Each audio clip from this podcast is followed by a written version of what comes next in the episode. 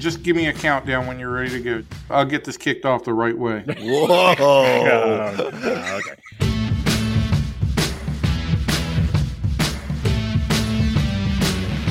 Hello, North Texas sports fans. Welcome to Sports Day Insider from the Dallas Morning News. It's your weekly update on all things Cowboys, Rangers, Mavericks, Stars. Should I go on? I'm Kevin Sherrington. I'm Evan Grant. And I'm David Moore. We break down the calls, the playmakers, and all the inside scoop right here every Tuesday. And you can stay up to date on every Sports Day Insider episode and other great shows. Just follow the Dallas Morning News wherever you get your podcast. And if you like what you hear, don't forget to rate the Dallas Morning News feed. It really does make a difference. Guys, can we get the show started? Well, let's do it. Here we go, sports fans. Hello, everybody. Welcome into Sports Day Insider. We are joined this week by David Moore. Hello, David. Hello, Kevin. And I believe we also have a guest appearance this week. Yes, we have a guest appearance by a young and up-and-coming guy that we really have a lot of high hopes for, and he goes by Evan Grant. Hello, Evan. Welcome to the party. Well, certainly young and upcoming compared to you old farts. Well, he's not wrong. You are not up and coming. You are down and gone. I believe I was the only one at the table yesterday who was not offered a seniors menu. Oh, buddy. He is. Yeah, so you took two items instead. Yeah. Evan is referencing our lunch yesterday, which has become kind of a, every couple of months we eat with our old boss and pal Dave Smith, who made Sports Day and created Sports Day and ran the sports department, kind of like Idi Amin, for about 25 years. It was a long time. It was a good long run. Maybe it was longer than that, 30 years. I think he said he retired in 2004. So it was a good long run for Dave. He's living a good life. Idi Amin, weren't there some cannibalistic traits in his reign? I think that applies to Dave in a lot of ways. He certainly cannibalized the sports department, plenty. Yeah, so I ran us back. Well, hello, Dave. Day. We know you listen. Thanks for joining us here on Sports Day. Dave does listen because he made a very salient point yesterday. Yes, he did. He said that Evan didn't talk enough, which clearly means that Dave has been zoning out during these podcasts. That Evan didn't talk enough. Come on. So we had a few things develop over the weekend. One of them was the Dallas Mavericks waltzed out of the playoffs, lost Game 7, and that was a very disappointing finish to what had started out to be a pretty great 7-game series, with the Mavericks winning 2 games in Los Angeles and taking that's a pretty healthy lead to take in a series. It changes everything at that point, changes the dynamics of everything and the expectations and what you think the team will do. And it removes any excuses at that point as well. Then they came home and were up 3-2. We're not able to put the Clippers away in Game 6, and then went out in Game 7 and really kind of a pitiful performance there overall, in which the Clippers really asserted themselves, which led me to write that at this point the Mavericks have to decide, or should decide, between Rick Carlisle and Kristaps Porzingis, because that just seems like an untenable situation to me, what's developed there. And a guy that you traded 2 first-round draft picks for, and you gave a max contract, and he's ended up becoming about the 4th or 5th option, or at least that's what he was in the playoffs, averaging 13 points, which is just not going to get it. If you'd gotten the same thing from him you got last year in the playoffs when he averaged 23 points, the Mavericks would still be playing. But that's not happened.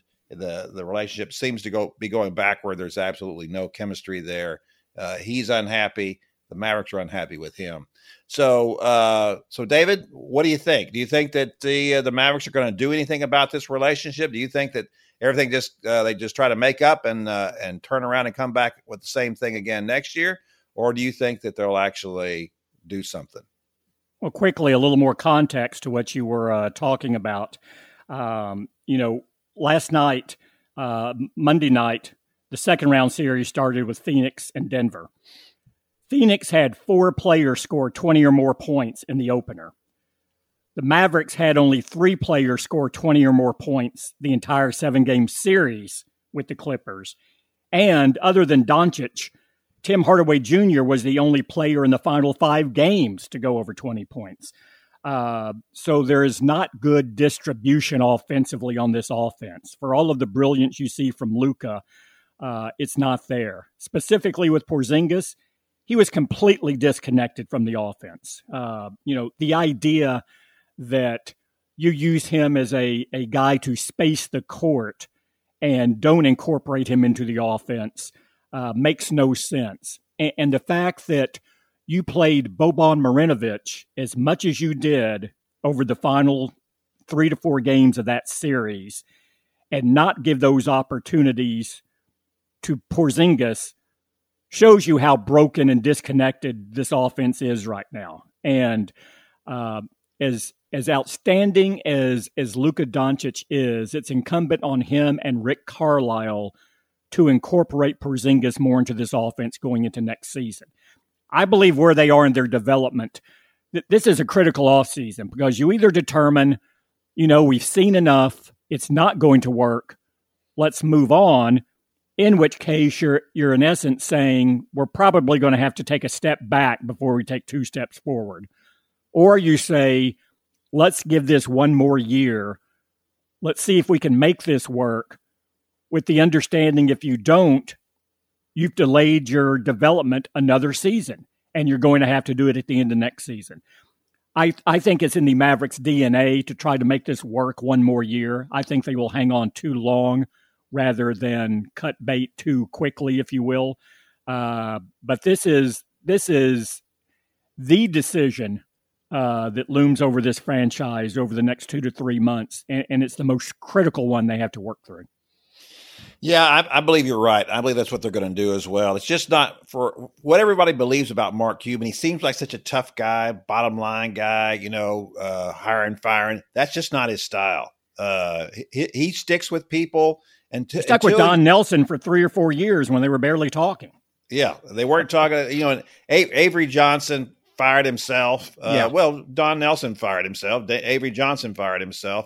Rick, that's just not Rick Mark's has no style. Interest in firing himself right now. No, he does not. And that is one of the issues here.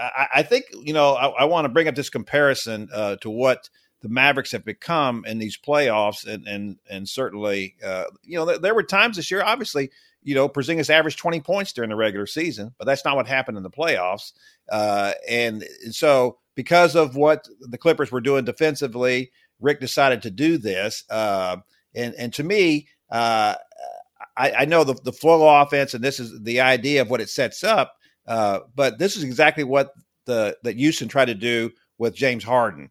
And what we found ultimately was that it just didn't work. It puts up a lot of points for your point guard, the guy handling the ball, but everybody else is just standing around waiting for something to happen. And to me, this is just it's just something that can't work long term. No, and look at how this series unfolded. I mean, in Game 7, I think Doncic accounted for 77% of all the Mavericks' points, either through field goals, either through scoring them himself or his 14 assists. He had a number I think even higher than that back in Game 5 when they won to go ahead. But they only won one of their final 5 games. And I would argue, by and large, the Lakers' defensive template worked, which was wear Doncic down over the course of the game. Easily his worst quarter over the series was the fourth quarter. And he just didn't have it because he had to carry so much of the load. And as we talked about last week, well, you can say it's counterintuitive on one point. That's what the Clippers wanted. They wanted him to score. They were fine with him scoring 40-plus from the standpoint that other players didn't get involved. And that goes back to that number we talked about to start this segment of the podcast, where Phoenix had 4 guys over 20. The Mavericks couldn't get that in the entire series. So they have to get better distribution. So that – look, what you're wrestling with here is, you would probably rather have Doncic takes those shots than passing it up to guys who are less likely to make it. And so you got to get better players around them. But in doing that, you have the second best talent on this roster is Porzingis. And if you can't figure out how to use him, that's incumbent. You know, that's a reflection on the coaching staff as much as it is him. Now, I know there's a lot to explore here, but I would say one, Porzingis expressed frustration with his role and how he was used in this series, and that's legitimate. But I also say on the Maverick standpoint, there is frustration with Porzingis from his pouting and his unwillingness to accept what he needs to do in this offense and embrace that role. And so they've got to resolve this tug of war. You've seen a lot of young teams around the league through the years in the NBA that couldn't make it work with two young stars because of where they were in their career and how headstrong they were as far as this is the way I need to play in order to be successful, rather than this is how I need to play to fit in and make this a better team. That's where this franchise is right now with Porzingis, and to a lesser extent Doncic, because Doncic is going to have to allow Porzingis a greater role and really feed into that and help foster it. Yeah, I don't think there's any question about that, that this is an issue where KP in New York was a star. He was the star of the Knicks. He did what he wanted to do. The offense went through him. And he liked that, and that's what he wants to be. That's not what it is here. He is not the star of this team. It's never going to be a 1 and 1A kind of thing. He's the second option. I think he really struggles with that. But I also think that listen, I'm not making any excuses for him at all. I think that the majority of the problem is his. Okay. I do think though that they're just going to have to run some set plays. You're going to have to run some set plays for him to get involved in the offense instead of having him just floating around out there. And part of that's, the idea that they want him to shoot more threes and space the floor. They don't want him to post up. They don't feel like that's effective. And I think it's hilarious that they go on and on about not wanting him to post up. And yet in the playoffs, they put Marjanovic down there in the lane and dump that ball into him. It looked like kindergarten basketball. And you're still a more diverse offense with him posting up down low, getting the ball into him than Marjanovic. And speaking of set plays, should we finally run something for Evan? Well, I was going to say just one quick thing, and this question came up at lunch yesterday. Is that trade that the Hawks made? That was my question, for crying out loud. Was that your question? Evan, are you screaming at us? Yes. Holy cow. You said, is that trade still as one-sided as it once looked? And no, it is not as one-sided. But we always thought that Trae was a good player, right? He was going to be a good player. He is a good player. He's an excellent offensive player. He's a cipher on defense. That's to me the biggest difference between the two and what Luka brings you. But he is still a great offensive player. He's the new, Steph Curry. He brings everything you could possibly want on offense, and the Hawks are still very vital in these playoffs. Evan, your thoughts? Kevin just took him. Well, what I was going to go back to, David, I don't know if you're aware of this, but Kevin he writes a column, and then he'll tout that column. Constantly, yes. I believe we've heard that. We've heard evidence of that and the most former incarnation of this podcast. I think the most recent column that he's touted is that one of Porzingis or Carlisle has to go. But I think sometime during the middle of the season, he was saying the Mavs needed a third guy to make a big three. And there hasn't ever been that third guy with this incarnation of the roster. And how would that change the dynamics? I mean, I don't... Do we believe that Porzingis is that selfish that he would have to be a star? And if he wants to be a star, then he can go be a star on a bad Knicks team like he was, or with a really with an offense that's got multiple options. Would it make it easier for him to simply blend in? I think that's a very good question, and temperamentally, I don't know Kristaps Porzingis well enough. I've heard enough to make a claim. But I will say, if you're wrestling with being the number two option to Luka Doncic, you're probably going to be threatened by a really good third player and where you are in the pecking order. So that's the other issue if you go forward with Kristaps Porzingis is. You have to be convinced that mentally and temperamentally he can handle it and still allow his game to shine and not feel threatened. And I think that's they have more knowledge on that that they believe whether or not it will work. I don't know. On the outside, we're just projecting. But to me, that's a very real concern based on his inability to apparently handle being, second in the pecking order. No, right. As you mentioned, I mean, there's certainly some red flags there. And I just go back to this on the Young Doncic trade. The goal is to win championships and to advance in the playoffs. The Hawks have advanced. It's one round, but then they went out and they beat Philadelphia in game one. I don't think you can in any way at this point in time say that I think the narrative, at least on this side, has always been that the Mavericks absolutely fleeced the Hawks in this deal. I don't think any longer can you say that. I think you've got to say that this was a pretty even swap for both clubs. No, I would call it even. I think if you look at what a player is, that Doncic is considered a top 5 player. Trae Young is a very good player and probably top 10 or 15, but he's not a top 5 player. I just think that Luka is too many people talk about how he looks like a little less athletic LeBron James. You know, that's a pretty healthy comparison to make. And individually, he's a great player, but what's it done for which team? Well, I'm not going to blame Luka for that. I'm blaming the Mavericks for not putting a team around him that they need. I will say the Mavericks would have beaten the Knicks. I truthfully believe that, which is what the Hawks did in the first round. Right. That being said, very quickly, I know we need to wrap this up. I was talking about Phoenix going into this.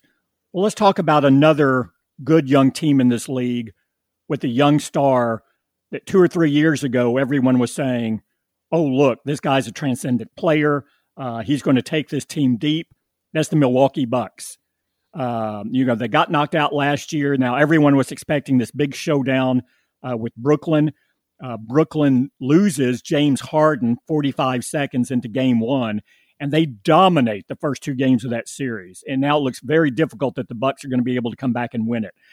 So, look, there are no assurances that the Mavericks don't want to follow the same path as the Bucks either, because you can get caught up in Luka's potential and the excitement, and you can jump to this conclusion and assumption that, well, with a player as transcendent as Luka Doncic, this team's going to be in the championship game. Not so fast. Look at the Bucks, and I really believe if the Mavericks have another season like these last 2 have unfolded, people are going to start looking at Luka and this franchise a little bit differently too, saying, well, there are a few more warts here than we acknowledged, and it hasn't come back to reflect on Luka yet, but the longer he goes, it will, then that will increase his frustration, and then will he want to be a part of this franchise going forward? Those are long-term things to deal with, but it's something to keep in mind. I mean, they need to get this thing right quick. All right. Speaking of disappointing teams, let's talk about the Cowboys. And we have seen this team. If that was our segue into the Cowboys, What is our segue into the Rangers going to be? Goes one step beyond that. It's what we expect of the Rangers. But if we're going to talk about the Dallas Cowboys, well, after 25 years, we might expect it out of the Cowboys too. So yeah, exactly. Well, that's true. So we got minicamp this week, and we've seen a few things. And you guys, David, have written some things. And I heard Michael Gelkin on Channel 5 the other night did a very nice job representing the Dallas Morning News. And one of the things he talked about and that you guys have written about is just the general health of the offensive line, which, Tyron Smith has certainly had neck and back problems for years now. La'el Collins had problems last year and missed the entire year. And Zach Martin missed 6 games last year with injuries. So that's a sizable portion of an offensive line that was once considered the world's greatest offensive line. And that fell off quite a bit. Now we're hearing that these guys are healthy. Tyron Smith is acting like he's feeling as good as he has in years. So, David, going forward, what does this mean for this Cowboys team if this offensive line actually returns to what it once was? Well, you know, for years you made the assumption that they were going to be fine, and it was getting all the pieces around them from a skill set perspective to see how high you could take this offense. I don't think that's a given anymore. I mean, even with his health, starting with Frederick's retirement, Tyron Smith had missed 3 games this season in the previous 3 seasons before missing basically all of last year. La'el Collins missing all of last year. Now suddenly you remember, you know what, he had some injury issues early in his career as well, which took him out of the lineup. With their age, I don't think you can expect them to be as dominant of a line as they were at their peak for 4 to 5 years there, where there was really no doubt that there was an offensive line unit that was better. Personally, I don't believe they'll get back to those heights, but I don't believe they have to. I think you can compensate for that. This is the best skill set I think this offense has had in a long, long time, as far as 3 elite, and I don't use that word lightly, but I really do believe it's 3 elite wide receivers, an elite running back, despite of what some people were frustration with Ezekiel Elliott and what he hasn't done over the last couple of years. I still consider him an elite running back. You have some very nice compliments at tight end, and you can do some things there. And certainly the level that Dak Prescott has played at in the last year and 5 games before suffering his injury places him in the upper echelon, at least the top third of, for sure, quarterbacks in the league. So I think that this offense is not only has the ability to be efficient, but explosive. And when you're saying the best offense in the league, well, you start at Kansas City and you ask if anybody can challenge that. And I think Buffalo is right there too. But I think Dallas is right on that next plateau. And with the health of this offensive line, if they're able to carry it through the season, which we didn't see last year, I think it's going to be. I think Dallas is going to challenge for as good of an offense as any in the league. Not saying they will be at the top, but I think certainly in the top 3. Now, I'm not as high on Zeke these days as you are because I've not seen the explosiveness from him that he exhibited his first couple of years in the league. He's struggled ever since then. The 20-plus yards. Gains are way down to a handful. At one time, he was getting 12 and 15 of those kinds of carries a year. Now it's down to 2 or 3 or 4. But what we see is that he does seem like he's slimmed down a little bit, though, and maybe he's in a little bit better shape. That would be a good thing. You'd like to think that he was always in good shape.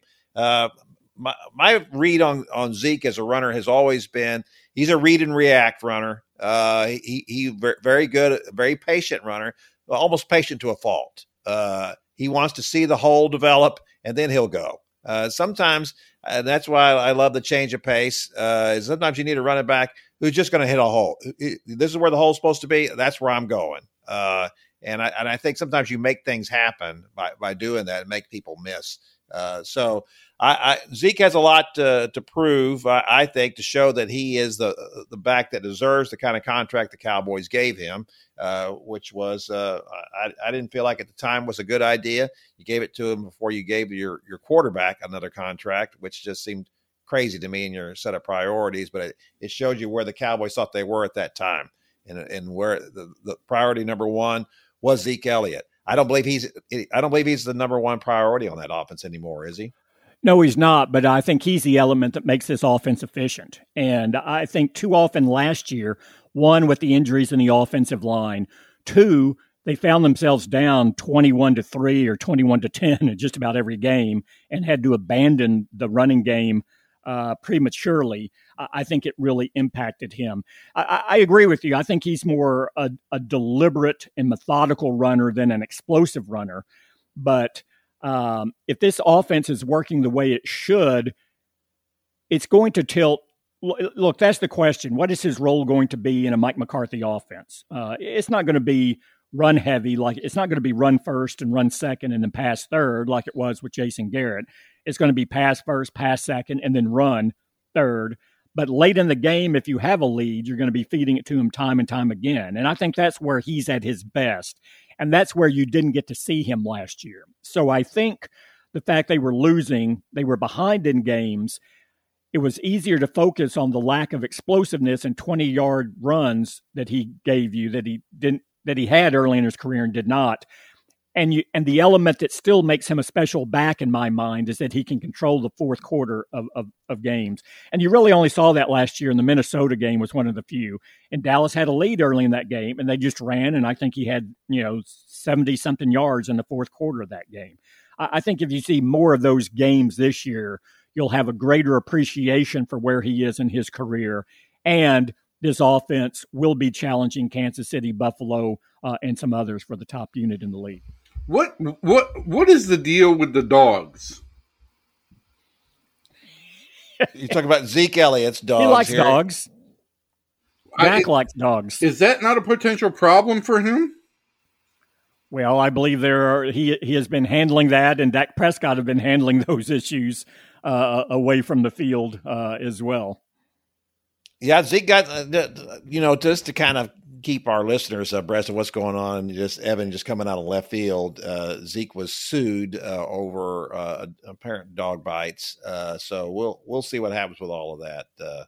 We like to think that you can keep our dogs in the yard. That's always been my my approach, is to keep your dogs in your yard. Okay. Well, the dog bite may be apparent to us. I think it was probably evident to the person who was bitten, but yes, I understand the need to use that word. That's right. We're just observing all our legal expertise here. Anytime there's a dog and biting involved with an NFL player, it harkens back to another situation. Don't bring up Michael Vick. This is a little bit different from all Michael comes back Vick. To Atlanta with him, and everything. God. All roads lead to Atlanta. Yeah, boy, howdy, Trae Young. He's the greatest player ever. They fleeced the Mavericks in that deal. I never said that. I just said that deal is certainly looking more even right now. Okay, all right, Evan. Does Trae Young have a dog? Yeah, I don't know. Evan's just mad because he has to cover the worst team in the Metroplex, the worst professional team in the Metroplex, a team so bad, the Texas Rangers, that the manager has given up. The manager has quit on the team. That may be a little strong. Is that a little strong? It's a little bit strong. I think the analogy you might want to make is that if the Rangers had dogs, they would try to bite somebody and miss. Oh man, you're calling. They would gum them. This is going to be the headline. This is going to be the headline on this podcast. The Rangers are dogs. Is that what you're saying, Evan? Yeah. Well, no, I'm not saying that, but I'm saying that they have problems. Yeah. Wow. Thanks for that analysis, Evan Grant. We appreciate that. And but let's kind of open up on that a little bit. We saw the manager the other day who I love listening to Chris Woodward talk, because, he every answer gets about every question gets about a 5-minute answer. And the first 3.5 minutes of it are fluff. And then he finally does get to the point. And which the other day, he was asked about the approaches at the plate and what's going on and how come this team can't hit. And he was nice for about 3.5 minutes, and then he kind of lowered the boom a little bit. And he basically just said, this is the big leagues. When you step between those lines, you got to get tough and you got to grind it out. And I guess that's what he's showing here, is that his frustration is starting to show a little bit here, isn't it, Evan? And let me just say that I went back and I asked him, I wanted to clarify that on the Zoom. I used one of my Zoom tickets to try and clarify that, because I thought that, look, when you say your team's got to toughen up at the plate, that's pretty harsh criticism really coming from anybody, especially a manager who has spent so much time building his guys up. But if you look at the last 10 days, this team has tried just about everything. Chris Young went to Denver to show some support. That was kind of a late trip. and so he showed up there as the GM, offer a little bit of support and encouragement. They had a post-game meeting after another loss in Denver where basically the theme was stay together, just stay together, let's remain in the process. They won a game, and then they came back out and scored one run over the next 2 days. And I think at that point in time, especially in that game against Tampa Bay on Sunday when they were 1-for-11 with runners in scoring position, there were a number of instances that just called for guys to maybe not necessarily fall back into what they did to get by in the past, but called for them to come up with some kind of solution. And they just created too many easy outs at the plate, become way too predictable at the plate. I think that, but I also think that this was going to come at some point in time. This team has so many unproven veterans. And even when you look at Joey Gallo, he technically has one 500 at-bat season in the big leagues. So none of these guys really have a long track record. And with that, there was going to be some time where they were going to be exposed and their flaws were going to be identified and used against them. It was going to be a question of how quickly they could counter. I think that it was going to take a while for them to counter, especially because you had so many guys that had to do that. And I think that the hard thing about patience is to know where you have to be patient and when you have to push a little bit harder. And I think we've reached that point with the Rangers, is that he's watched a month of this. They've gone 5-20, and it's now time to, you guys have to figure something out. You've got to get more competitive in the box. You can't just go in there and say, okay, I'm sticking to this process and I'm hunting these fastballs and I'm either going to swing at the first fastball I see, or if it's not in the perfect location for me, I'm going to take it. There comes a time where you've got to spoil some pitches, where you've got to foul things off, where you've got to battle a little bit more. And I don't think that they have seen that over the last couple of weeks. See, Evan, this is my issue for the Rangers in all of this, and has been all along. It's a little bit of the same problem that I see that the Cowboys have had over the years, and maybe the Mavericks as well, is that you have to identify an identity for your club or your organization. This is who we are, and this is what we do.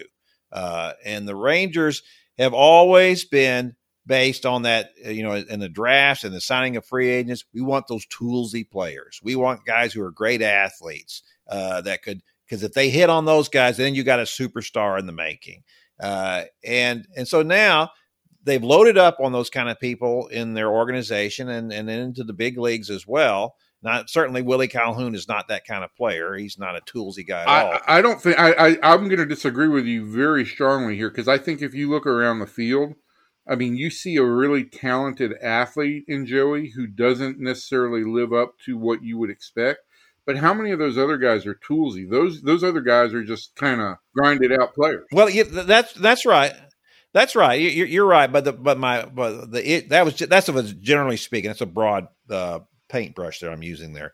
But at this level, these are not guys who were known as, for the most part, were not guys known as judicious hitters. These are not guys like Shin-Soo Choo who are going up there and there's always the stupid thing about, you have to be a patient hitter. That means you have to take 9 pitches every at bat. That's not the case. You're just waiting for your pitch and what you're supposed to do. But you're also right with what you're talking about is, but you got to foul some pitches off. You got to spoil some things for guys. That's what we see all the time, is that when pitchers can't put somebody away because they get to 2 strikes and the guy just keeps fouling pitches off. It's very frustrating to that pitcher. You work into his head, you work his pitch count up. Those are the things you have to do. And I'm not sure who we see in this group that's capable of doing that on a night after night basis. Yeah, you don't see the kind of long at bats that you did like with Tampa on Sunday during their comeback. Brousseau had, I think it was a 9-pitch walk where he fouled off a bunch of pitches. I'm going to take a page from the Kevin book. What I wrote this morning, we looked at. Oh. That was David, by the way, not me. We looked. You guys want to reference things you write? That's fine with me. They're not any good, but you want to reference them, that's just fine. We looked at several different specific elements that, you know, I think pitchers are continuing to exploit. Nate Lowe came with the idea that he was a very disciplined and patient hitter, and that is all true. But what had apparently been under the surface a little bit was this is a guy who struggles with velocity, and he hasn't found a way to catch up to that velocity. Pitches 95 and above, he's getting a steady diet of them now, and he's just not able to catch up to it. And it's a big reason why his hits are going the opposite way, because he's late on them. We're seeing Nick Solak chase more and more balls up and above the zone, something that that really got Rougned Odor into trouble over years. And he's yet to make the adjustment to either be able to foul those balls off or actually drive them. And with Joey, the thing that stands out about Joey at this point is it's shocking to me. I know there's going to be some swing and miss in his game. He is a big, tall man. He's got a lot of levers that he's got to get to in his swing. I think he's also a little bit fidgety at the plate, and that can lead to some things out of whack. But if you look at the number of swings and misses on fastballs over the heart of the zone, he's in the top six in Major League Baseball, and that can't happen. Those are pitches that he has to crush.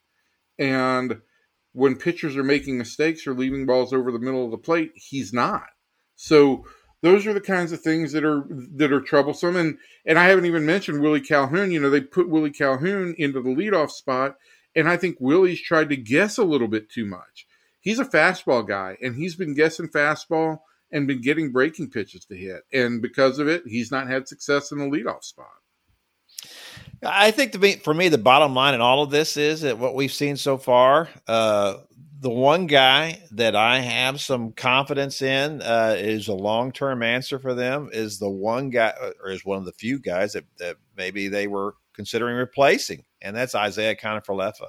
I think he certainly played great defense at shortstop. He's shown no letdown from what he did at third base last year when he won the Gold Glove. I think he's on pace to win a Gold Glove at shortstop as well, and he's hitting well enough. That's always going to be the issue with him. How well is he going to hit? Shortstop today has become much more of an offense position, as we know, than it used to be. But he's the one guy on this team I have some confidence in. And he's also, I don't think this is a coincidence, probably the mentally toughest guy on this team. And I think that's probably one of the issues that the manager has, is that this team is just not mentally tough enough. And he wants to see more of that. I agree with all of that, but I also think that there have been probably some cases with Isaiah, because he is such a good bat-to-ball player, that we've seen him put some balls in play that probably a more refined version of him will eventually just be able to foul off to get a better pitch later in that at-bat to drive. That's the one thing that I've noticed from him. He is an aggressive swinger. The number of pitches per plate appearance is low. That doesn't necessarily mean anything if you're getting a pitch and driving it. But if you're just getting it and bouncing it, on the ground to the infield, then you've got to make some more adjustments. No question about that. Well, that wraps up another episode of Sports Day Insider. Is it over already? Well, Evan, all good things come to an end, I suppose. The show is produced by Jeff Whittington and presented by the Dallas Morning News. Our theme song is by Dallas's own John Dufalo. Don't forget to follow the Dallas Morning News wherever you get your quality podcasts. You'll never miss a Sports Day Insider episode, and you'll discover some other great shows. And if you liked what you heard, please rate the Dallas Morning News feed and give us a review. It helps us reach other sports fans and news junkies. Learn more about this show and other shows at dallasnews.com/listen. You'll also find special Dallas Morning News subscription rates just for listeners. Thanks again for listening. We'll see you back here next week.